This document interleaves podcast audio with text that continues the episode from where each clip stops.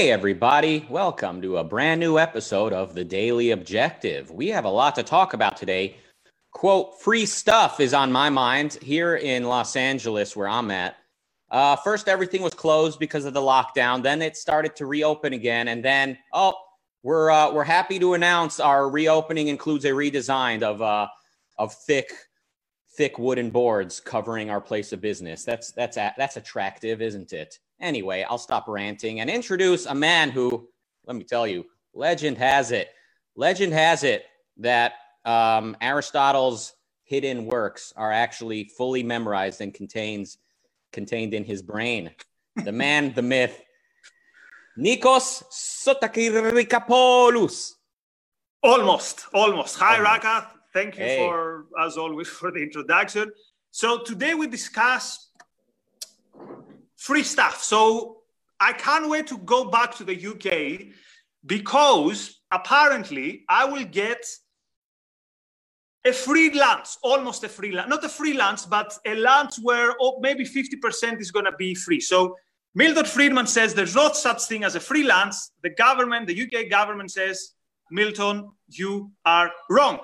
So the Chancellor of the Exchequer, and I apologize for my horrible pronouncement, but in the rest of the world, this is what they call the finance minister. Uh, Rishi Sunak yesterday announced a 30 billion with a B program to revitalize the UK economy.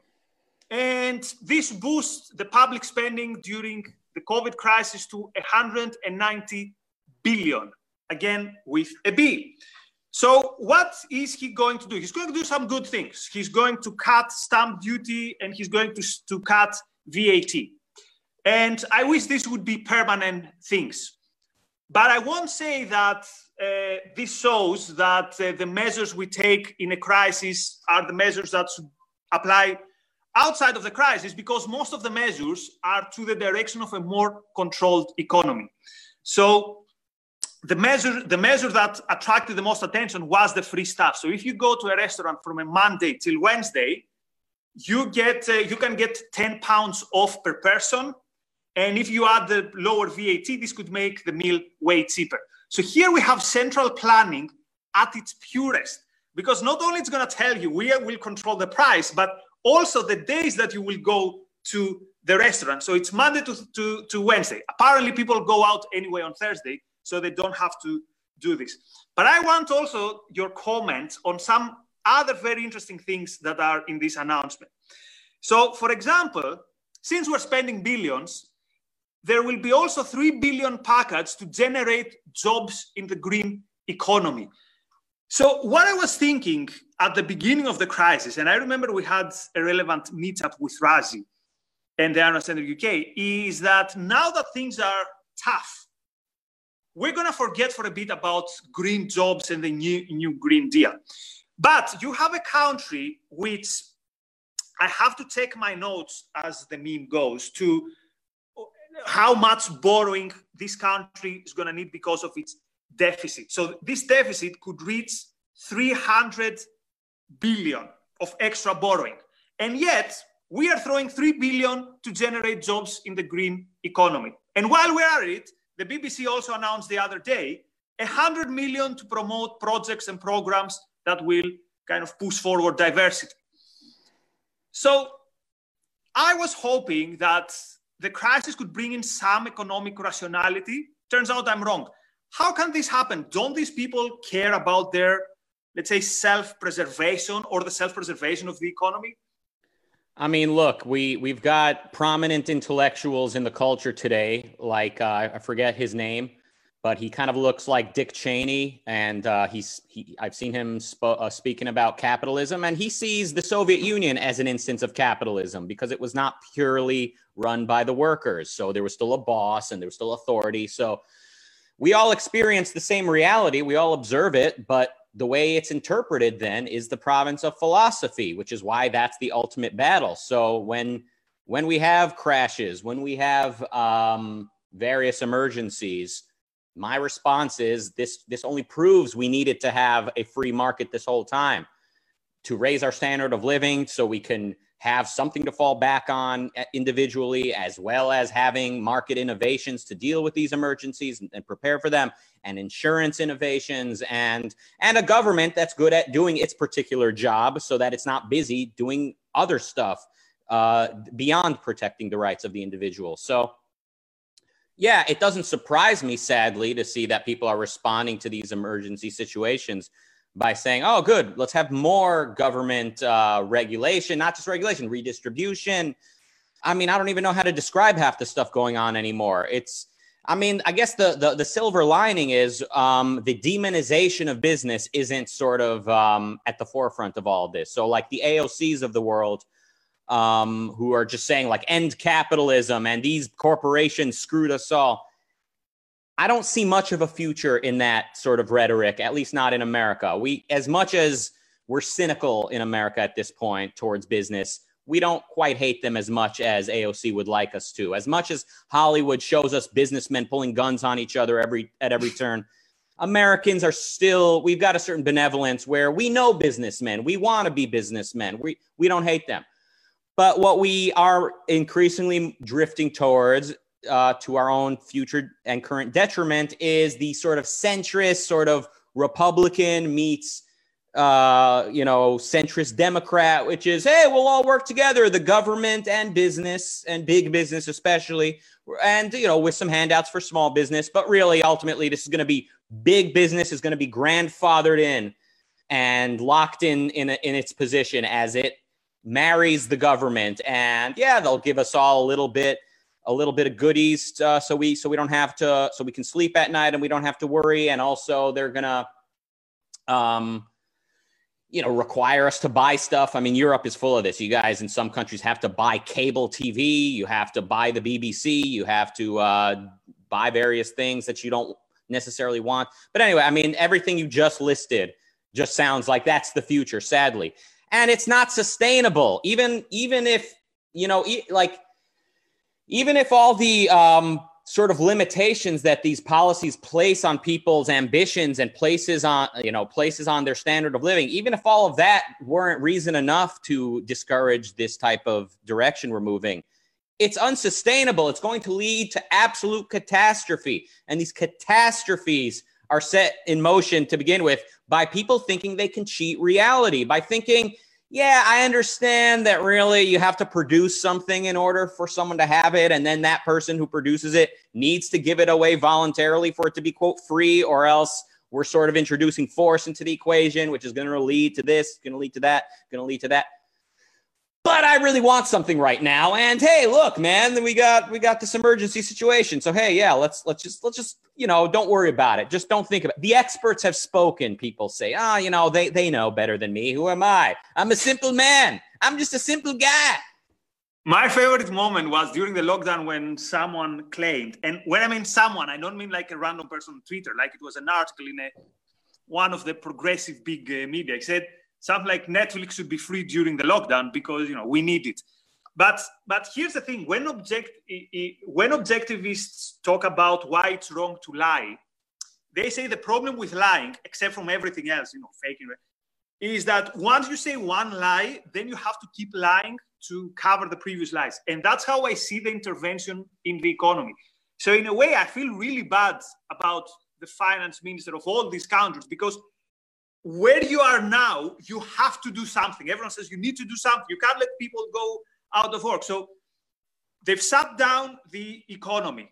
They've scared the people. Maybe, again, we can discuss whether for good reason or for bad reason. But it's unquestionable that in the UK, the government very quickly kind of bought into this fear narrative of the media in a way that didn't happen in other countries. So now the, their problem is that already, although the economy is open, people are afraid to go out. And it's kind of understandable in, in some way. So they find themselves between a rock and a hard place because they've been telling us all this time that you can't go out.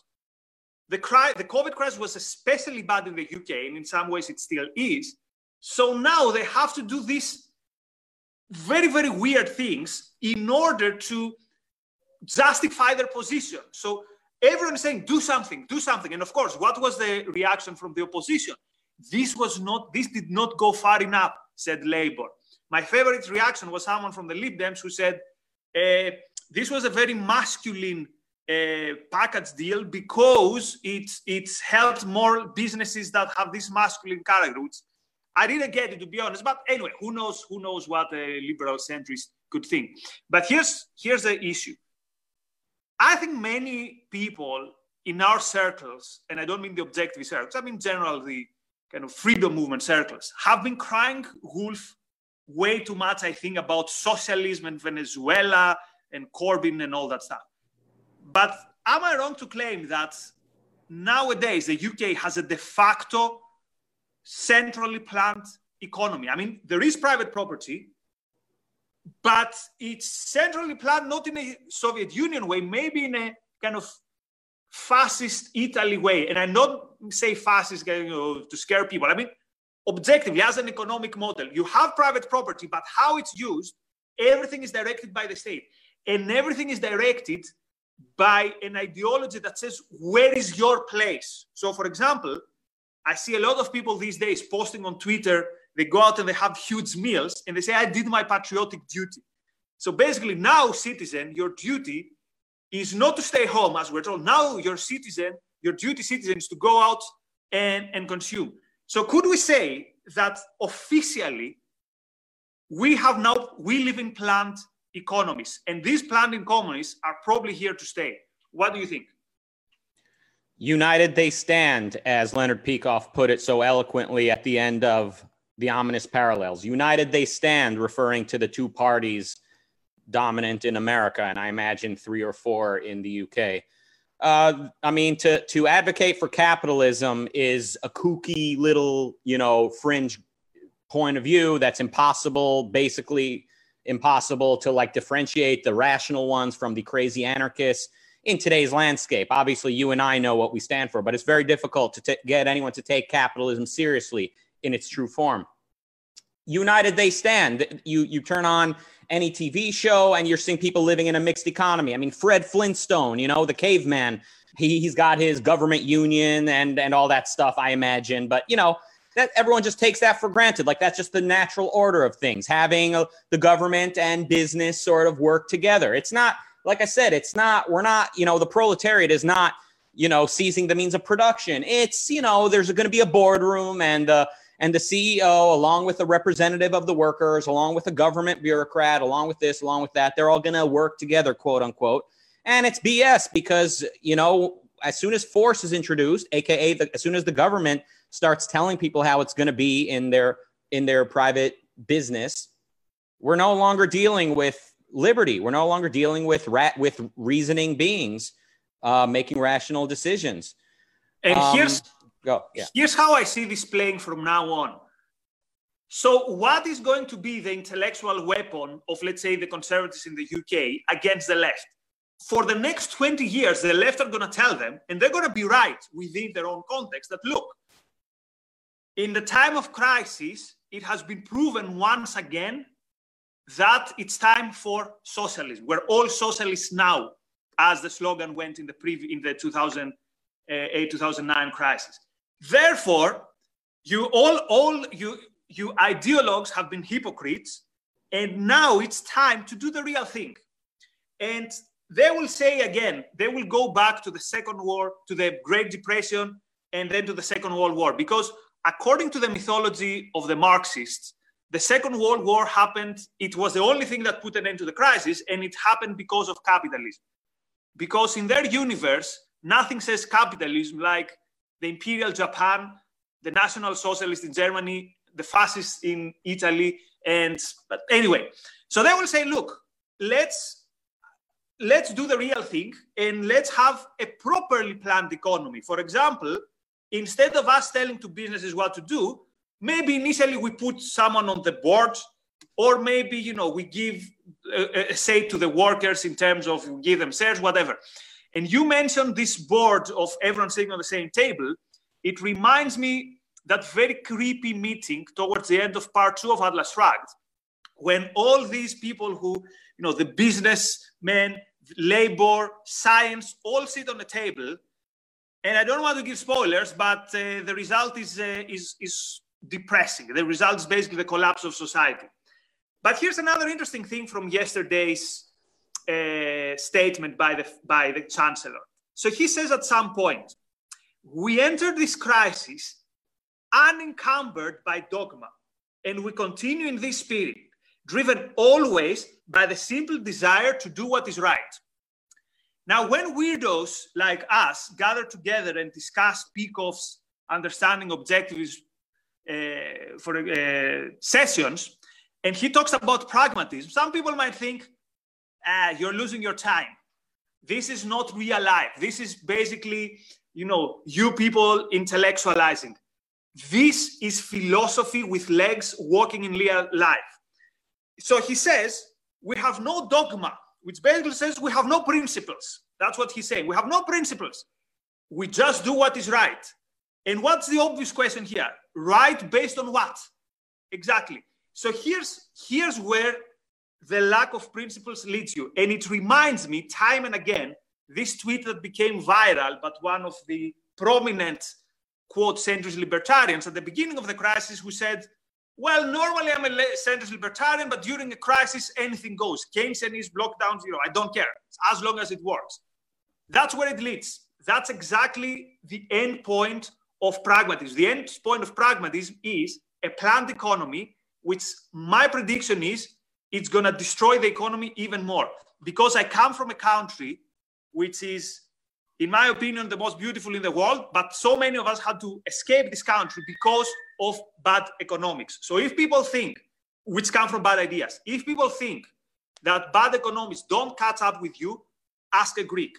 Anyway, let me ask you one more question, which is going to be a difficult one, so I might be putting you on the spot.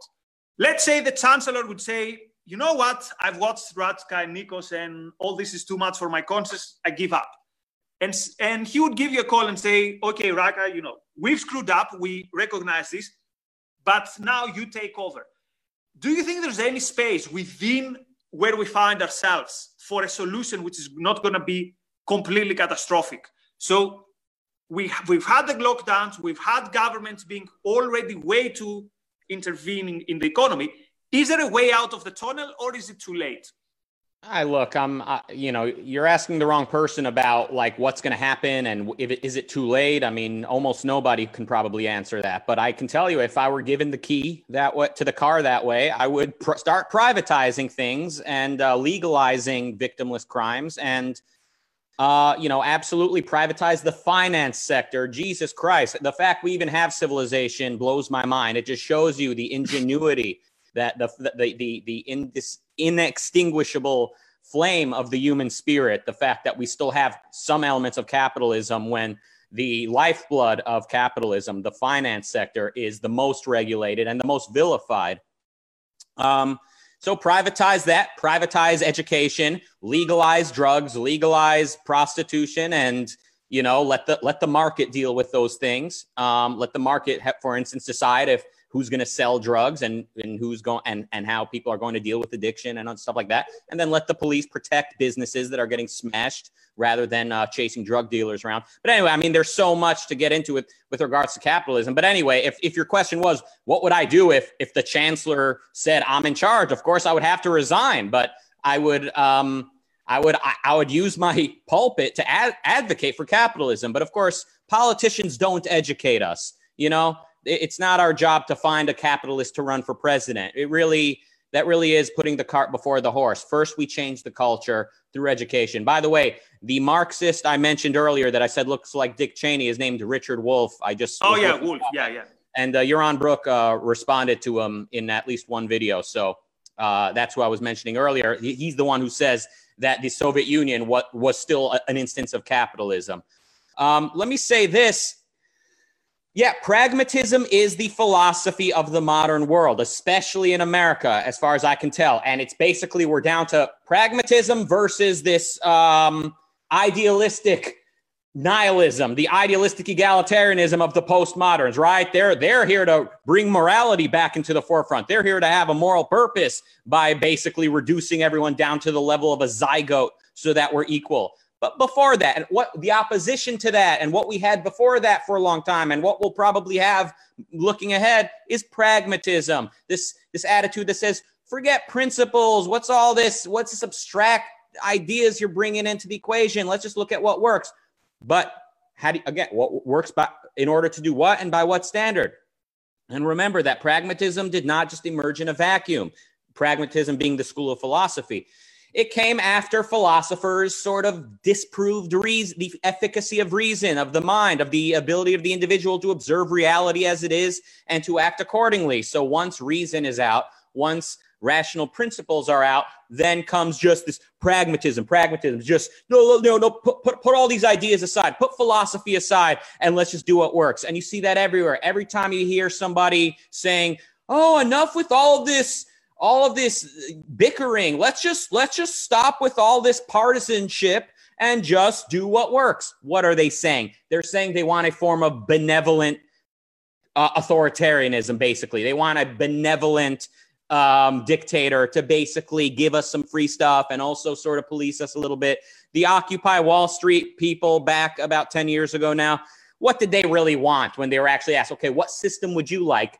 They were like, I don't know, whatever, you know, not this they knew and basically some again benevolent communism or benevolent authoritarianism some some some type of soft fascism that's not going to be nasty and racist like the nazis but it certainly is not going to be laissez-faire capitalism. It's going to be this this this nightmare which begins with saying oh the we can all do this together the government and business. We can sit together and we can find a way to cheat reality so that everybody's going to get a little bit of free stuff and everybody's going to be okay. But when you try to cheat reality you are going to die on that hill my friend.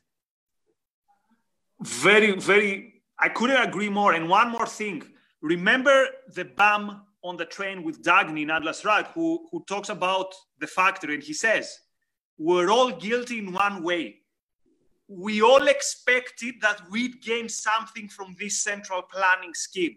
So everyone thinks like they're not, but many think, oh, I'll benefit something. You know, I'll, I'll get something for free. Not remembering that there's someone behind you that they will also expect something for for free. Anyway. Yes. Yeah. Yeah. And, and one last point. Yeah. I, I just um and and also the homeless guy in, in Atlas Shrugged also said that something like I was I was paying lip service to altruism, saying, "Oh, we're going to take care of all the little people. We're going to take care of the needy." But what I didn't want to acknowledge was the fact that I also wanted something for free from the people more capable than me. So that's something people need to, anytime anyone's advocating for any type of redistribution, just spell it out. Just say, look, I want to take care of the poor. And also, I want free stuff from people that are better than me and who, uh, you know, who are more capable and brighter than myself. And I have no self respect whatsoever. Put it that way. And yeah, and let's see, let's see who goes for it. But you know who gives giveaways and benefits that are not at anyone's detriment? The Ayn Rand, Center, Center UK. Yes, if you become a member. So to support the the things that we're doing and to support the great work the Ayn Center UK is doing, visit its website, check its membership program. It's it's a it's a deal for traders. The Ayn Center will gain something. You'll gain immense value for fighting the good battle. Rucka, we're 24 minutes in, and here I was before the show worrying if we're gonna cover 20 minutes with the measures that the chancellor announced yesterday. So we're going to come back to all that stuff, but it was great talking to you and see you all tomorrow. Bye, everyone.